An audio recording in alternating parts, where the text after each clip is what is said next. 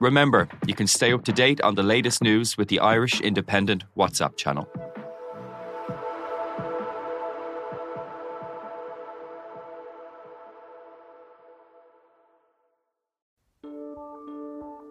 Seachtain an Indo ascéige.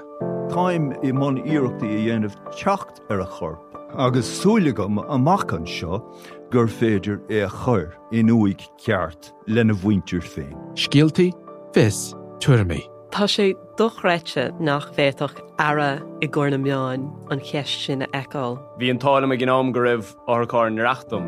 Íach sé táinn gribhann áthcá san i listúthe agus go mina frecht gá a cligsar ducha sin éair. Ná ní bhín ann dardarach se sin, bhín marmh. Seachtain. Find us on all the usual podcast platforms.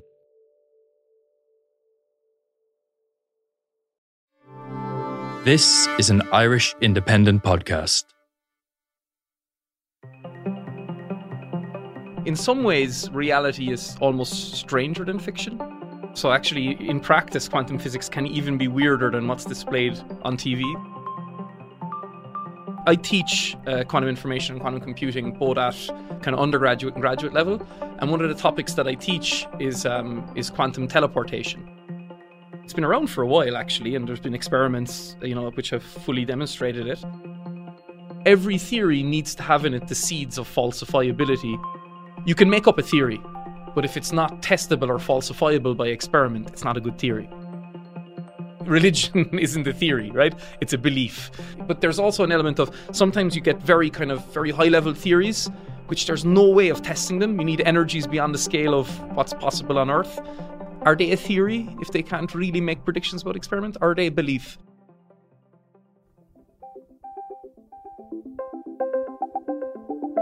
Hello, and you're welcome to the Big Tech Show in association with Square. Square helps you look after your business needs from menu management to payments and online ordering. Visit square.com for more. Now, when people talk about quantum computing, they often move quickly to the science fiction area. They start talking about stuff like time travel or multiverses. But what is it actually really all about? What's quantum computing about? And, and can it take into account that science fiction stuff as well as the ordinary computing stuff that experts actually do? Well, to talk about this, I'm joined by Dr. John Goold, who's an associate professor in physics in Trinity College Dublin.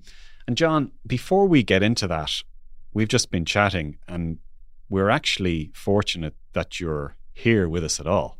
That's right. Yeah. Um, yeah. I guess uh, um, two months ago, I had a, a near death experience, which was uh, yeah, unexpected. I, I, had a cardiac arrest at a sports event.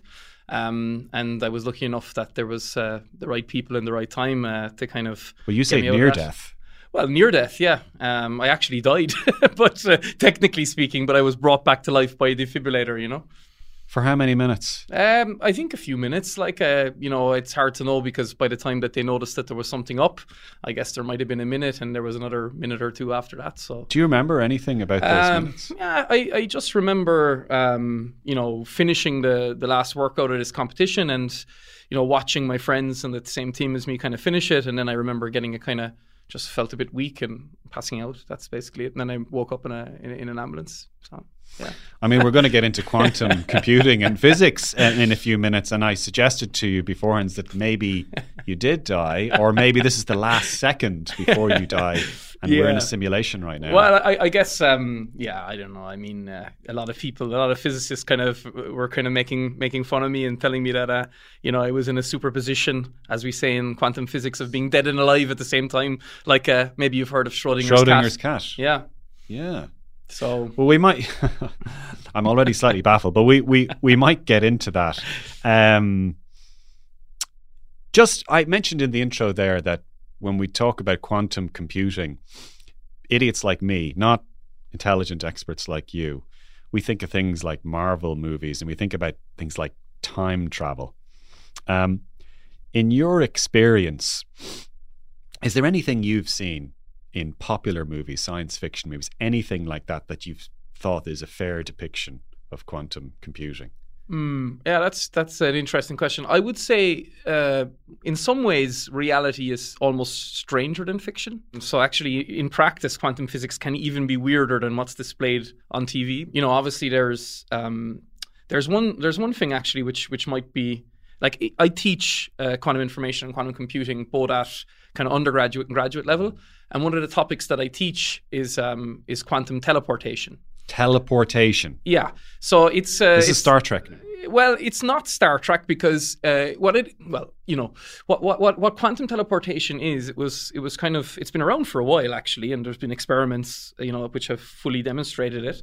Um, Teleporting something from point A to point yeah, B. so so it's not like dema- dematerialization like you see in the movies, like nobody evaporates and reappears somewhere else. But the crucial concept of of information theory is the idea that you know what's most fundamental in physics is the information content of content of something.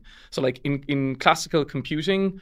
Um, the, the fundamental unit is the bit. We have a bit of information, and usually that's kind of you know represented as a zero and one. It could be an on or off in a circuit or whatever, up or down on some magnetic spin, something like this. And in quantum information theory and quantum physics, we have something called a qubit, and a qubit forms the kind of primordial building block of a quantum computer in the same way that a bit would would be the the thing which forms that building block. And to get back to the teleportation Right. bit, So now the question is, you know, uh, that information can be co- encoded in qubits, and a qubit is an abstract notion of a quantum bit with the di- of a sorry, it's an abstract notion of a bit in whereby you encode information in a quantum system, and the difference between a quantum system and a classical system is that something can be both zero and one at the same time. A classical bit is either zero or one. A quantum bit can be zero and one at the same time. So alive and dead at the same time is Schrodinger's cat, zero and one.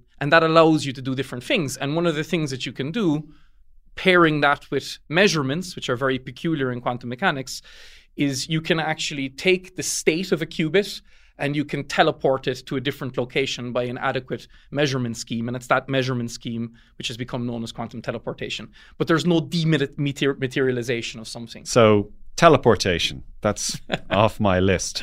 Time travel.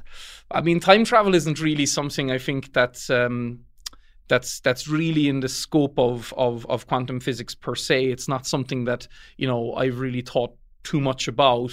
I mean, you'd really want to talk with somebody who's an expert in in kind of gravity or something like that. Well, the National Concert Hall uh, played Superman 1 with Christopher Reeve uh, over the weekend, and I, I went to see it. And there's that scene toward the ends. And I remember even as a kid watching it, it had me scratching my head where he's so upset and enraged about the death of Lois Lane that he goes and flies around the world so quickly that you see the earth it stops spinning and then it starts spinning the other way and it's clear he's going back in time and he does go back in time and so this idea has been around for quite a long time that you can mess with time, that you can maybe pause it in some circumstance, maybe you can speed it up. And I had always understood that there was some element of quantum physics that gave that idea a bit of respect. Yeah, I'm not so sure really. I mean, I think maybe what I mean, maybe you know what what what I can say is that usually, you know, um, time travel involves also some component of the theory of gravity, which is very large. Yes. You know, kind of you, you know massful objects. And uh, one of the interesting things from a fundamental physics perspective is that scientists haven't really cracked how to merge the theory of relativity, which describes large massful objects, and gravitation, and the theory of quantum mechanics. Yet, so, So- a new so- theory may permit it, but so it's you've not actually like- stumbled into the plot of Interstellar there because the Christopher Nolan movie, because as part of that movie, that Is dealt that with these. Nolan movie? Yeah, I, I, didn't know he directed yeah, that. Oh, yeah. Batman. um, Cool. He's he's uh, he's has the Oppenheimer movie coming up soon. He as well, does. but I'm He actually going to do absolutely a panel in IFI on that. I think. Oh. Uh, yeah, for the premiere of it. Uh, Okay, because you were saying to me earlier on you weren't fully across all these science fiction movies, but clearly you are. But Oppenheimer's not science fiction, right? No, no. Well, there is science in it. I don't know how much fiction there will be. One of the plot lines of Interstellar was dealt with these supermassive black holes. Right. So Matthew McConaughey's character, by skirting these giant black holes with their enormous gravity pulls, they messed with time. Mm-hmm. And at one point, they they got into a gravity field on a planet, and the gravity was so dense that it actually. I think uh, a day on that planet equaled something like six months. Yeah, but, Um, yeah, yeah. Again, this is in the realm of somebody who'd be a cosmologist or a gravitational physicist, not really a quantum physicist, but like But large. kind, uh, they sort of intersect, don't they? Mm, I mean, they're very different, right? I mean, uh, Hmm. like like you know, relativity, which would be what you're talking about here, would be the theory really of, of gravity and very large massful objects, whereas quantum mechanics traditionally came out of thinking about the smallest objects in the universe. So I know you haven't seen it, but really what you're talking about there is Ant Man in the Marvel universe and also one of the Avengers. And the plot of the last Avengers movie, uh, which by the way, I can't believe you haven't seen. But anyway, you call yourself a scientist. Uh, but anyway, um, is no time. is the the plot is that Thanos has wiped out half the universe. He clicks his fingers. However, they managed to go back in time, partly because Paul Rudd's Ant Man um, character.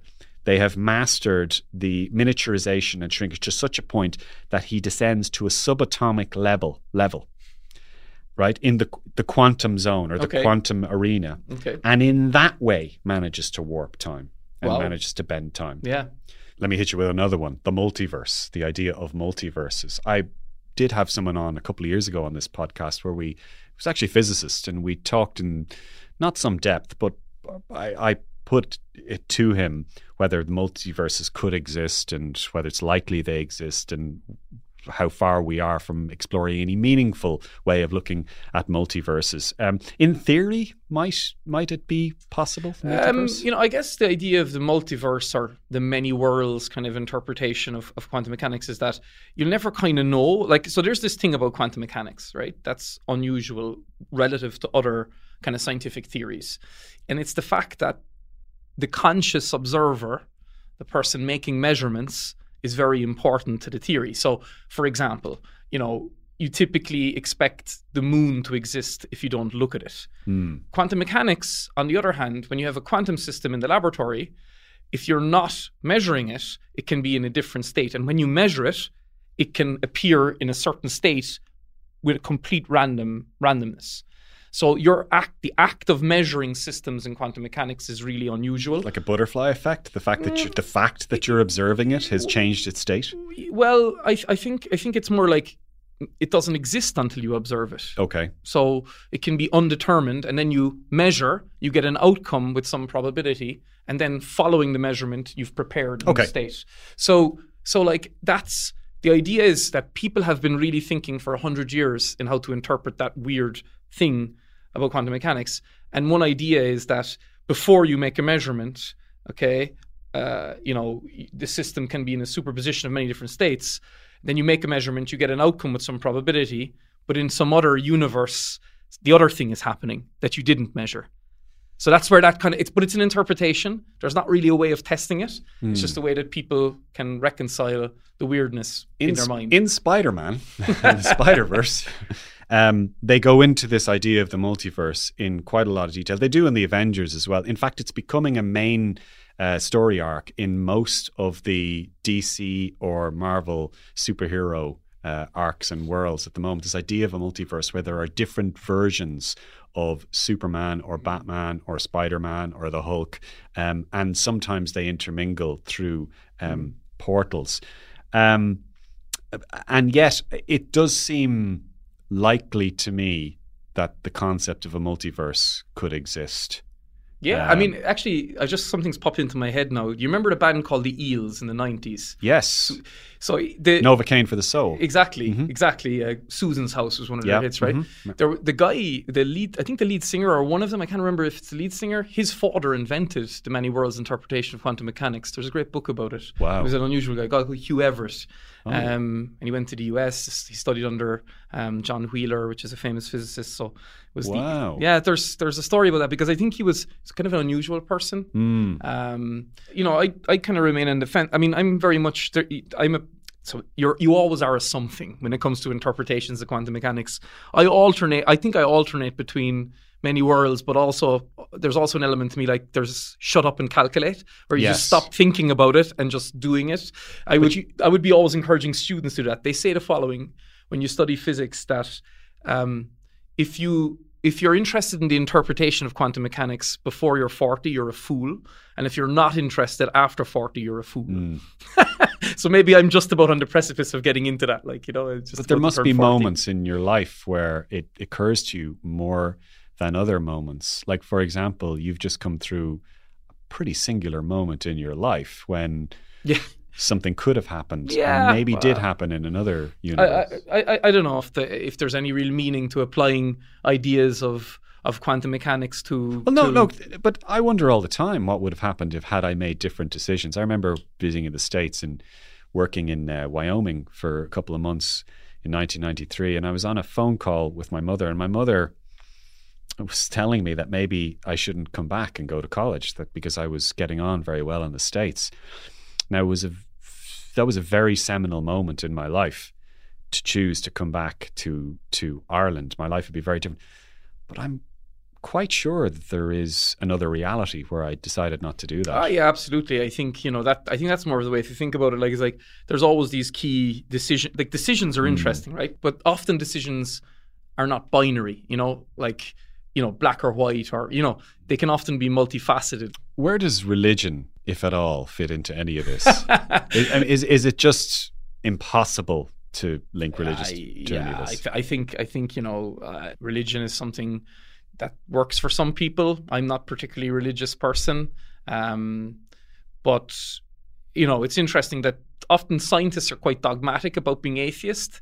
There's also, you know, maybe maybe that's a bit extreme as well. You know, um, I think uh, ultimately, you know, let's say, uh, you know, even any like a good theory, like is quantum mechanics a good theory, and what does that really mean?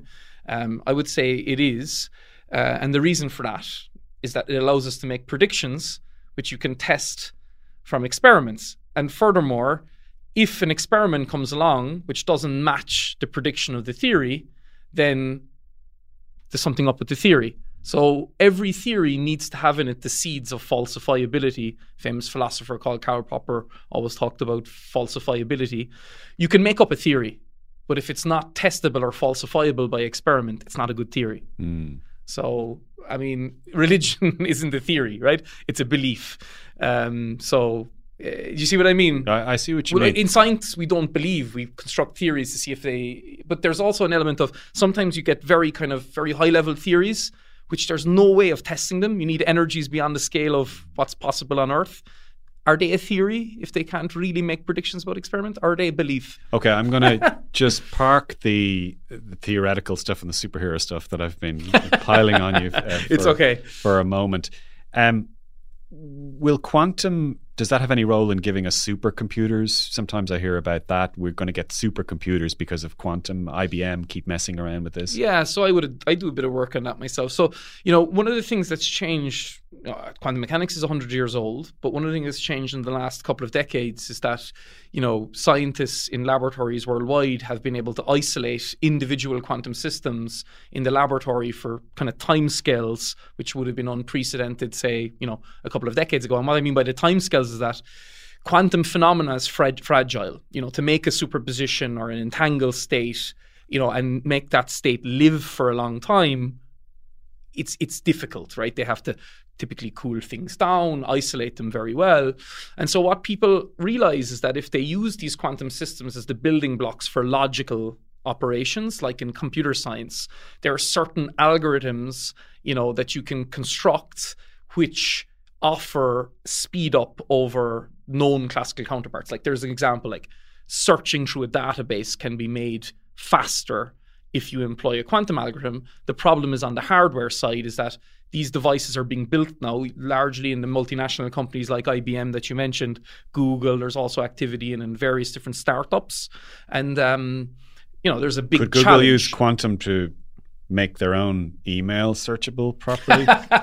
if they could do that, I think the world would, you know, would owe Yeah. quantum a big favor. The reality is that I think you know quantum computing is coming.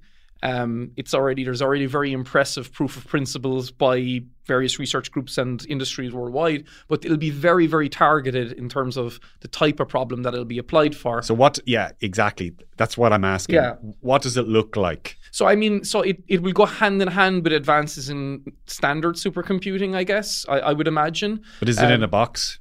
Well, it's in. If you've seen, it depends on the what. At the moment, the thing is that they don't really have a universal hardware platform for it. There's various different hardwares, like the old days in computing before the transistor. Yeah, the big tapes. People did, yeah, vacuum tubes, mechanical things. Then the transistor came along and everything went kind of electronic. So what are we waiting for for the well, we're waiting. The problem at the moment is that these devices that they're building are either made from superconductors, they're made from ions, where they make the qubits out of atoms, which are trapped, um, and and photons are another platform. But there's Sounds like with, building a nuclear bomb or something. Ah, well, it's not really, but it's it's just about controlling these highly uncontrollable systems and keeping the noise level down because the noise that's around the laboratory, just basic stuff like air molecules, interfere with these very fragile states that they need to do to do things. but not with. make them explode. Or No, no, no, no, no, no. They they collapse their wave function is the technical Hmm. thing. So, um, What do you tell your friends that you do?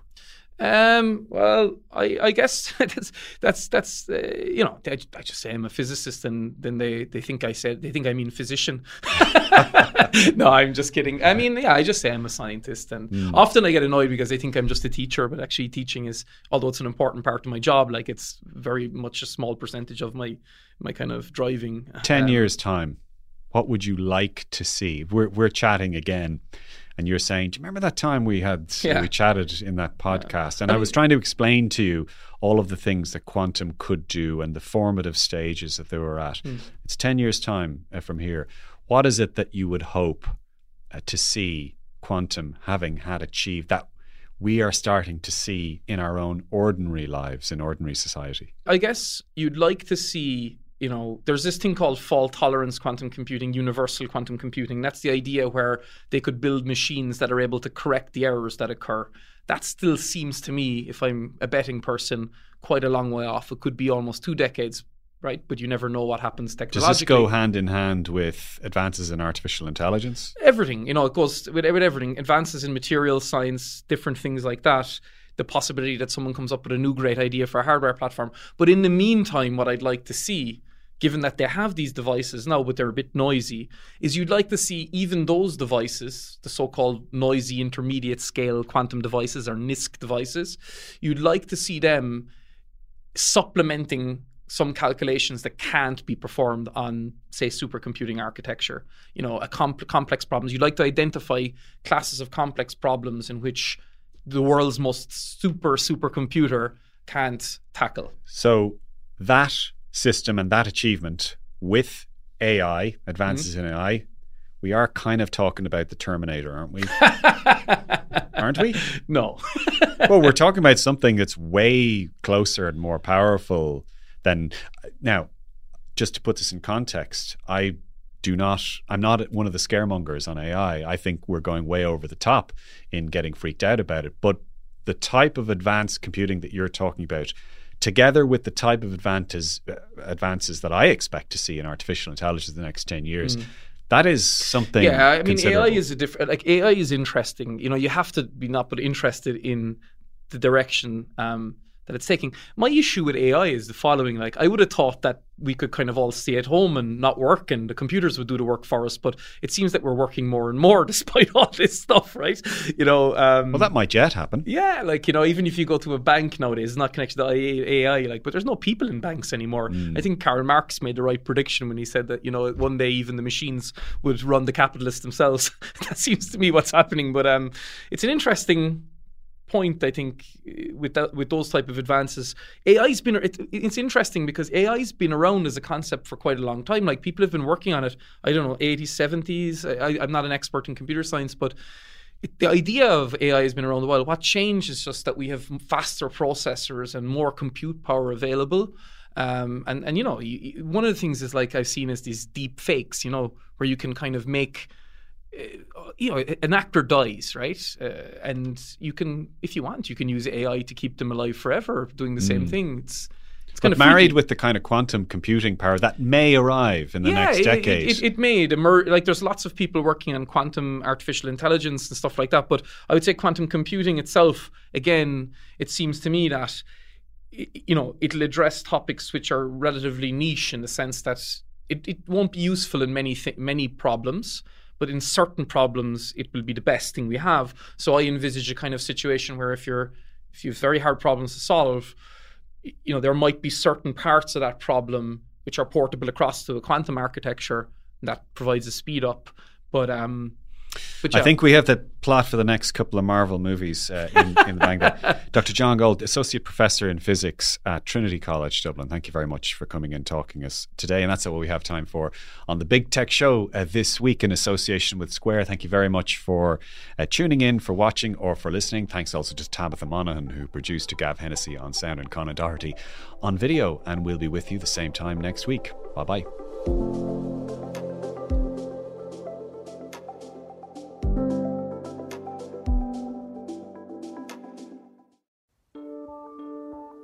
Seachtain an Indo ascéige. Táim i món iireachtaí a dhéanamh techt ar a chorp, agus súlagam amachchan seo gur féidir é a chur in uig ceart lena bhaintir féin. Scialtaí fis tuairrmaí. Tá sé dochreite nach bhéach ara i gcóna meáin an cheist sin eáil. Bhí an tála a gnám go raibh áthcáir narachtam. Íach sé tárin gribhann áthcáir san i listúthe agus go mina frecht gá a cligsar ducha sé nechar. Ann dardarach se sin, bhín marmh. Find us on all the usual podcast platforms.